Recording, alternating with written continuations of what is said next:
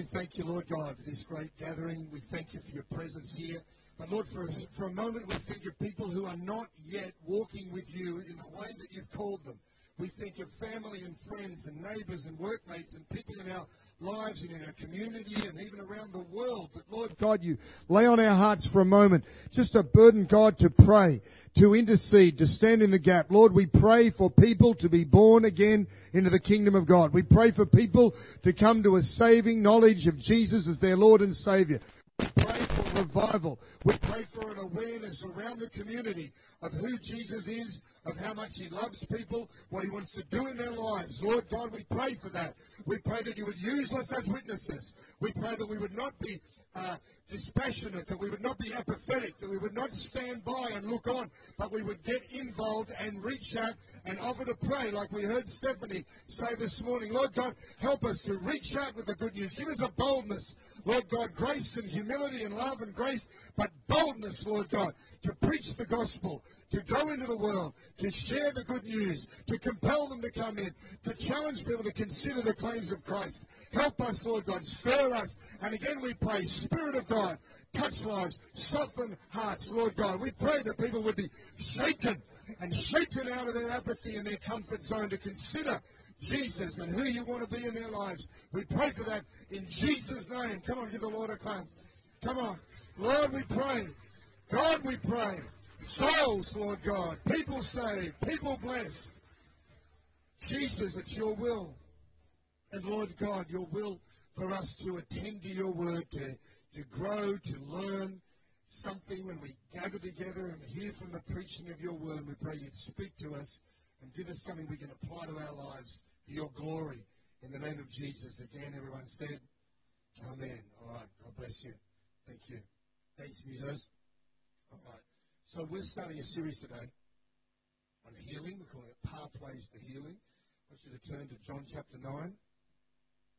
And we're reading uh, right from verse 1. Jesus is going along. Says he saw a blind man.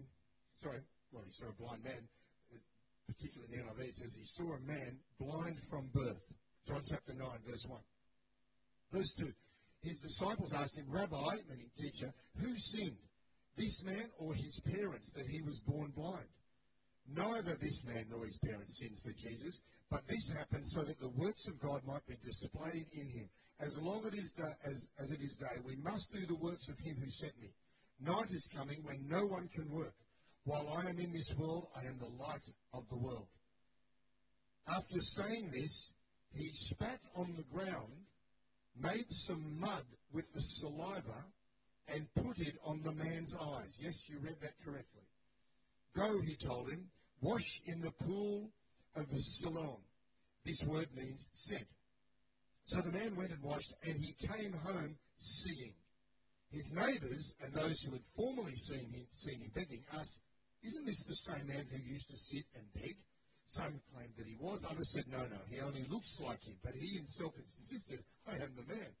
How then were your eyes opened? They asked. He replied, The man they called Jesus made some mud, put it on my eyes. He told me to go to Siloam and wash. So I went and washed, and then I could see. Where is this man? They asked him. I don't know, he said. They brought to the Pharisees the man who had been blind. Now, the day on which Jesus had made the mud and opened the man's eyes was a Sabbath day. Therefore, the Pharisees asked him how he had received his sight. Well, he put mud on my eyes, the man replied, and I washed, and now I see. Some of the Pharisees said, This man is not from God, for he does not keep the Sabbath. But others said, How can a sinner perform such signs? So they were divided. Then they turned again to the blind man. What have you to say about him? It was your eyes he opened. The man replied, He is a prophet. They still did not believe that he had been blind and that he had received his sight until they said to the man's parents, Is this your son? They asked. Is this the one you say was born blind? How is it that he can now see? We know he is our son, the parents answered, and we know he was born blind. But how he can see now or how his eyes are opened, we don't know. Ask him. He is of age. He'll speak for himself. His parents said this because they were afraid of the Jewish leaders who had already decided that anyone who acknowledged that Jesus was the Messiah would be put out of the synagogue. That was why his parents said he is of age. Ask him. A second time they summoned the man who had been blind. Give glory to God by telling the truth, they said. We know this man is a sinner, meaning Jesus. He replied, Whether he is a sinner or not, I don't know. One thing I do know, I was blind, but now I see. Then they asked him, What did he do to you? How did he open your eyes? He answered, I've told you already, and you do not listen. Why do you want to hear it again? Do you want to become his disciples too? He's got an attitude and boldness to say that to the Pharisees. Then they hurled insults at him and said, You are this fellow's disciple. We are disciples of Moses. We know that God spoke to Moses, but as for this fellow, we don't know even know where he comes from. And then he answered, Now that's remarkable. You don't know where he comes from, yet he opened my eyes. We know that God does not listen to sinners, he listens to the godly person who does his will. Nobody's ever heard of opening the eyes of a man born blind. If this man was not from God, he could do nothing. To this they replied, You were steep in sin at birth. How dare you lecture us? They threw him out. Jesus heard that they'd thrown him out, and he went and found him. He said, Do You believe in the Son of Man? Who is he, sir? The man asked. Tell me so that I might believe in him. Jesus said, You've now seen him. In fact, he is the one speaking with you. And they said, Lord, I believe. And he worshipped him. What an awesome story. It's got a lot of detail, which it, it, it makes it easy to grasp and get into, doesn't it? I want us to notice three things today about this story. The first one is the different reactions people have to the same situation. First of all, the man, he's blind from birth, and he's accepted that's his lot in life. But now he accepts radical change. So his reaction, fortunately for him, it is not one of stubborn resistance. He's actually open to things changing. And and that's offered to him by Jesus. He's got faith, he's got obedience, and he receives a miracle, and he ends up worshipping Jesus accordingly. And, and that, I think, really shows us that things can change in life. Just because they've been a certain way doesn't mean they'll always be that way. It can be a miracle like this in your body. It can be changes in your character, developments in your career prospects. You might have bashed yourself against a wall and feel like nothing's going to happen. Things can shift. Things can change. It can be your health, your finances, your dreams of ministry and serving God. All kinds of things can change. Things can change. Yeah? Don't think that just that's the way it's always been, that's the way it's always going to be. Because he was blind for many, many years, and then suddenly he could see. That's good, isn't it? And he was open for it. That was his reaction. Of course, the disciples, well, they tried to figure out who was at fault. They were asking the wrong questions. They were trying to figure out there's got to be a cause of the man's blindness. And we think it's sin, and so is it him or his parents? And so they, they've really just got the wrong paradigm. And Jesus is going to shift that for them. So there's a lesson there for us. Then you've got the neighbours, and they get into a debate rather than wanting to celebrate. They want to go on about, well, is this really the guy? Maybe he's is that his brother? Does he look like him? He's maybe the blind beggar is no longer there, but now we've got a guy who can see, who he's there. And so they're just kind of gossiping and wondering and talking all about the situation. Then you've got the Pharisees. And of course, they take offense because God seems to be working outside the box that they've built for him. Don't you hate it when God gets out of the box? so we've spent hundreds of years building this Pharisaical box. That's where God belongs. And then this Jesus character comes along and does all this stuff. We're not interested in the good news that I can see. It rattles our cage. It's just about the Sabbath. And, and we're disciples of Moses. And he didn't come through Sabbath school and work his way up and become like us. Well, he did probably do Sabbath school, but then he, you know, carved his own course. Didn't really have anything to learn from them after a while. You can read that passage in Luke about chapter, uh, when he's about 12 years old, you know, he, he sort of reads the, uh, sorry, that's Luke 4, he reads the scroll, but before that, when he's a little kid, you know, he's, he's, he's sussing out the, the, the synagogue, and you, you, get the impression that he, he kind of pretty knows who he is and what's going on and what's going to happen. And so they don't like that. They can't cope with that. Um, they're proud, uh, and their pride prevents them from seeing God at work. And that's tragic, isn't it? And we want to make sure that we don't let our traditions stop us from being happy for someone who's got something really exciting going on in their life. His life's just been radically changed for the better, and all they can think is, that's not the way we do it around here. Like, well, who cares? The guy can see. And then, of course, we've got the reaction of Jesus. which is really worth taking note of because he comes across someone with a problem, and rather than just talking about it, he wants to do something to help the guy.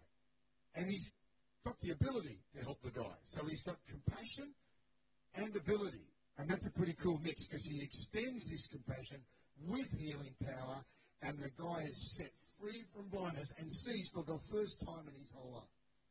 So when you look at all the different people in the story, it makes you realize in every situation in life, I've got a choice as to how I will respond.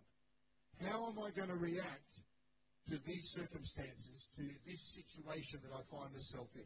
Am I going to get bogged down in, in trying to analyze things that are beyond my understanding, like the disciples were, maybe asking the wrong questions and thinking stuff through? There's nothing wrong with thinking things through and analyzing things, but you've got to have the wisdom to know is this worth figuring out, or is this beyond me, or do I need God's perspective on me? Are we going to get bound up by traditions like the Pharisees, sadly, pridefully rejecting a new way of doing something? Isn't it amazing when you read business success stories how often people said no, whether it's financing, some kind of backing, you know, to an idea that ends up being proven a great idea. And everyone's like, wow, I wish I'd thought of that. Well, someone did, and no one else believed them except maybe a couple of guys who gave them a little bit of money and now they're multi-squillionaires, you know, because they saw a new way of doing something. And yet, sometimes we just get uncomfortable. We don't like change and we don't want things to change, and the Pharisees are a classic example of that.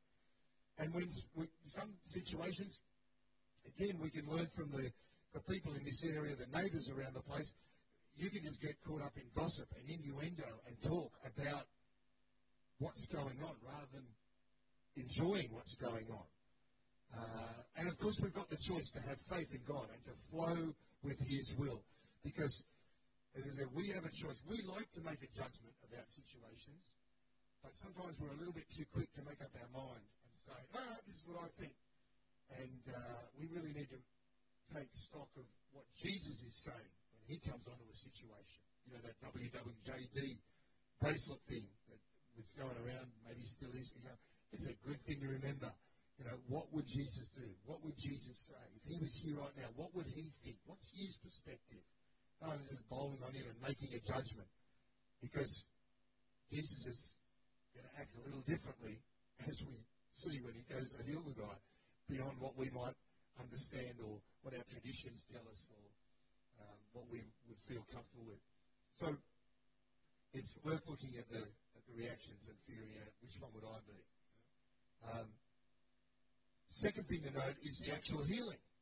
Because let's just stop for a moment and think this guy has been completely healed from blindness.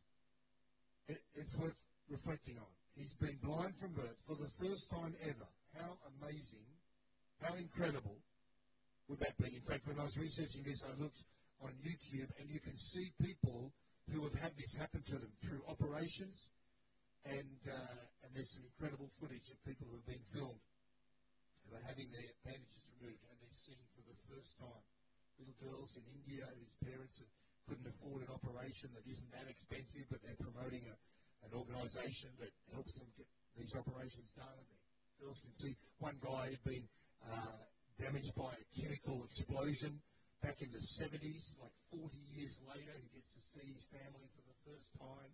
And uh, just amazing to think what this guy is going through. And of course, he finds himself in this storm of controversy. He just wants to celebrate his healing.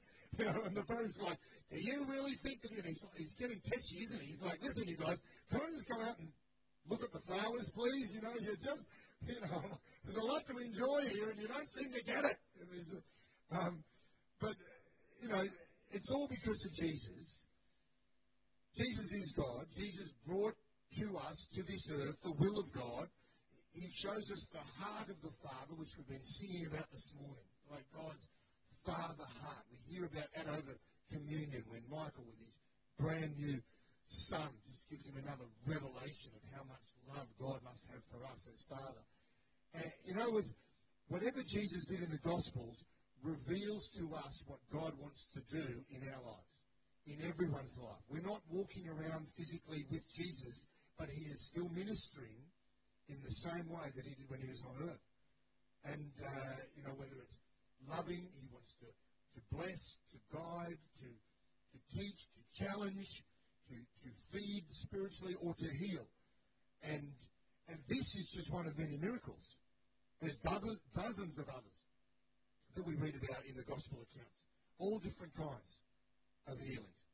And there's many more that we don't get to read about because John, who recorded what we just read, uh, writes this whole gospel account, as you know. And uh, to, right towards the end, in chapter 21, verse 25, he says, um, he basically says, look, it's just incredible what Jesus did. I can't write it all. He's, he says, many other signs, therefore, Jesus also performed in the presence of the disciples, which are not written in this book. But these have been written that you may believe that Jesus is the Christ, the Son of God, and that believing you may have life in his name. And so he's basically saying, look, I could have written some more stuff down, but I hope I've written enough for you to just realize who Jesus is, to get your life right, line yourself up with him, and focus not just on the healings, but the healer, because there's a lot more that he can do. Isn't that amazing? In fact, the very last words of John's Gospel, he says the same kind of thing. And he just says, all the books of the world couldn't contain all the amazing stuff that Jesus did. Isn't that a great thought? And so, he, Jesus' healing power and experiences aren't limited by what we read. There's a lot more that went on. And that was only 30 months or so of ministry. And of course, he's gone back up to heaven, but empowered people coming after him to keep working healings and miracles. So, uh, the Bible tells us, uh, Hebrews 13 says Jesus is the same yesterday, today, and forever. Which means that today we can be confident of receiving healing from Jesus, just as these people did. But as I said, we're not physically with him, but we can still access his healing power for every condition, any illness, through faith, through prayer, the power of God, the Holy Spirit, bringing the Spirit of Christ to us. So, the healing power of Jesus, we shouldn't just be casually observant of this, just accepting, just aware, just having an intellectual awareness of it. We should be keenly appreciative. We should be actively pursuing it because once you know what God's will is for your life, you really want to get on the front foot about that. Don't you agree? Like, oh, I know, I know God knows everything, and God has this for my life, yeah, but I'm going to go this way. not a good call. We should really be following what God shows us, and He's clearly showing us through the ministry of Jesus uh, that healing for every condition, every sickness, anything that needs fixing up is available, and we should be exhibiting the same passion for that as Jesus did. I had this experience when I first became a Christian. I went to a church that taught me a lot of good things, that there was a, a lack of understanding in Revelation about the power of God available today, the gifts of the Holy Spirit, the fact that Jesus is still doing today what he did back then. And there's a doctrine for it. Some people have written a doctrine to suit their experience, and they call it the, the age of dispensation. They say basically, we know Jesus did some amazing things. We don't have them happen in our life. So we'll take a period of time, let's say 100 years or so, and say that just happened then in history, but it doesn't happen now. And some churches teach this, and they'll say, no, that, that, that healing is just back then. The problem with that is it isn't just back then. It didn't stop after 100 years. It is still going on, whether it's happening in their life. And there's no scriptural indication that it should stop because the book of Acts doesn't wrap up with a, and that happened to those guys, but don't expect the same thing to happen to you. It, the book of Acts just stops abruptly. I think God deliberately wants us to re- realize that the book of Acts is still being written. And right through the New Testament, right throughout history, there's evidence of Jesus healing people. Because it doesn't always happen the way we like, but we've got to still contend for the fact that God's a healing God. His nature has not changed. Jesus is still the same today and will be the same tomorrow as he was yesterday. Amen? And then the third thing I want you to know is how Jesus healed. And this gets on the, the, the, the subject or the title of our series that we're doing. First of all, let's face it, it's pretty unusual to do what he did to fix someone up. I mean, I don't know you, but if I went to the doctor and I said, I got, I got a problem. I've got, you know, more than a speck of dirt in my eye. It's really bothering me. Really can't see very well. Come with me out into the car park, over to the garden bed. I mean, really, think about it. You know, spits, makes mud, rubs on your eyes. And so now wander down towards Terrigal Beach. Have a wash, you'll be fine. I mean, what would you do? What would you say, honestly? Just when, again, as soon as God just doesn't live in the boxes that we build for Him, does He? As soon as people think this is the way God does it, Jesus is like, yeah, I'm just going to tease him a little. I mean, he didn't. Surely he didn't. What's in the dirt? I don't think it was holy dirt, you know, or holy water in that. Because at other times he didn't do that. Why? Why? Well, he just has different methods at different times. Because uh, sometimes Jesus would just pray. Sometimes Jesus would speak a command over a sickness. Other times he laid his hands on someone. In another situation, he would uh, rebuke a demon that had bound someone up. Other times he, he attributed the healing to the faith of the recipient as if he didn't have anything to do with it. Well, it is his power, but he'd commend someone because it's their faith that, that drew on the power. And then some people, like this guy, were required to, to show their faith and obedience by doing something that he asked them to do, even if it was a little unusual. But whatever the means, he was always wanting to help people, always healing people. You don't ever see in the gospel accounts Jesus coming across a sick person and saying, your sickness is God's will. I've healed this one, but I'm sorry, you're going to have to live with that one because that's good for you. He did never say, oh, wow, that's a toughie. Sorry. I, I know, I know, yes, I know I healed the guy from blindness, but I can't, I can't do this one. If you've got any water, I'll give you a good glass of red. I can, you know, I'm just, you know, he didn't, you know, he didn't sort of struggle with, oh, I, you know, I can do this, but I can't do that. You hear what I'm saying? God's will is to heal. Jesus revealed that to us. And today, as I said, Jesus is still healing, and he's still using different means, different methods, different pathways, if you like, because he's the source of the healing, but we'll find different avenues. And this is the title for our series, because over the next coming weeks, we want to look at the different pathways that we can find towards healing. There's natural means, our body. There's modern medicine God has not got a problem with. He's given people brains. They come up with great developments in science and medicine and inventions and chemicals and stuff. And so we work with that.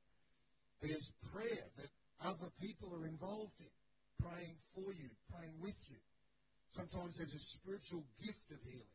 Sometimes there's uh, healing imparted through the laying on of hands. And other times it might be the, the person standing on God's word, the promises, praying for themselves. And, and then sometimes uh, it could be instant, and sometimes uh, it takes a while. Sometimes there's a struggle. Sometimes there's a battle. I've had a number of times where incredibly often when I'm needing to work or minister, even in Australia, but particularly when I've been overseas, uh, I've got very, very sick just before I've got to preach. Ruth and I had a terribly tough time a couple of years ago in Thailand. we were tag team preaching, and we had this terrible fever, but we never let it get us down. We were fighting for our sick for our healing, and we we we just were both feverish. We arrived in this town. They put us in a hotel room. I knew I got to crawl into bed. I'm just shivering. I didn't know whether I was hot or cold. And then they knock on the door. Like one minute later, except it was four hours later. You know, and they say, "Okay, let's go." And and uh, and so we're praying for our healing. The symptoms just haven't changed quick enough. You know, we've really got faith for healing. We'll talk more about this in the next few weeks. You know, the challenge of accepting the facts, but but still contending for the truth. You know, dealing with the situation and accepting what's real like it says, Abraham faced the fact that his body was as good as dead, and yet he was not unmoved. He's, he was moved by his faith, not not the, the current facts. Yeah, you face the facts, but then you do something. Else. So I remember this particular, and I said this happened a number of times, but this last one, we went into this meeting, and we were uh, contending for our healing as we had to get up and preach. And, um, and, it, and it, was, it was a big challenge. And we had a miscommunication because Ruth was preaching. I'd done a bit. I can't remember. Yeah, they have long meetings. It was several hours long, you know. And there was prophecy and preaching and teaching and this and that. And, and we're a good team. We've both got things to say. And normally I'm right on the front foot saying, okay, take my turn. You know, this time I was like, I thought I'd, I'd done my bit. Oh, good. And I just sat down in the front row and got back to shivering, you know, and just like, oh, God, take me home. I mean heaven, not Australia. I mean the whole thing, the whole shebang, end it out. And I felt so bad, you know. And, um, and, and Ruth preaching away. And then she kind of looked at me as if like, well, do you want to? I'm like, no, you're doing fine. Yeah. But she was really saying, it's your turn. Take over. But I didn't get the signs. I was just like, I thought it was a question. You know, would you like? No, you just, you're doing great. Carry on. And I, I think maybe I did remember her eyes widening a little. You know. All right, honey, I'll deal with you later. Praise the Lord. You know. But she just went on like a champion, and uh, and then on an overnight train from that town back to Bangkok, I got my healing, and I was fine the next day. And I'm thinking, thanks God, why didn't you do it a day before, but you know that's like the instant healing miracle, as opposed to just contending and fighting and getting it. But I was healed. Ruth then had it even worse for her for another couple of days, but we both, we got healed. But then we get on uh, Facebook, and there's the pastor. We don't know if we gave it to him, if it was in that area or something. He gets hospitalised. And he's got a photo of himself on a drip line in hospital going, I'm sick, everybody pray for me. We're like, yeah, well, you know, you're not preaching. We have to keep going. it's, it's, Monday now. We got you got through the weekend. Anyway, we, I'm sure you've got your own stories. What I'm saying is, you can't always guarantee uh, how God's going to do something, and you just want to make sure your current circumstances don't uh, don't determine your theology and your belief system. Uh, as I said, some people have. They say, "Well, we haven't experienced that." So what? You throw the baby out with the bathwater, as they say. You just throw the whole thing out. Jesus healed. God promises healing. Well, if I haven't experienced it as quickly or as easily as I like, well, let's just not throw it out. Let's be contending for it. And of course, we've got to be compassionate for people without any sense of judgment if someone hasn't received healing. There's no sense of, oh, what's wrong with you? Where's your faith? Like these guys say, oh, he's blind. Who's sinning? He's like, guys, guys, guys, wrong question. It's just for the glory of God. What's this? And so, you know, there's no sense of if you haven't received a healing or if someone you know is still contending for healing or they're not even into healing or they don't believe for it. There's no problem with that. We just want to contend and keep pushing into God. And, uh, and that's exactly what the disciples did. They took this message, as I said, Jesus left earth, went to heaven. But when he left, he said, You guys go and do greater miracles. Here's the power of the Holy Spirit. The Lord's going to, it says at the end of the book of Mark, you're going to lay hands on the sick and they will recover. And then it says, And the Lord worked with the disciples. And you read that straight in the book of Acts early on. Pentecost is Acts 2. Acts 3, you've got Peter and John, and um, it's the gate beautiful at the temple. And there's a guy there, he's been crippled, begging, and uh, he said, Give me some money. And what does Peter say? I can't give you what you're asking, but I'll give you something much better. In the name of Jesus. He said, well, he doesn't say it exactly like that's my paraphrase. I'll read it to you from the Bible. He says, I don't have silver or gold, but what I do have, I give to you. In the name of Jesus Christ of Nazareth, rise up and walk. And the man, of course, was instantly healed. And it says that he, he got up, walking, leaping, and praising God. And so there's Peter knowing that uh, Jesus gets the glory. It's the power of God.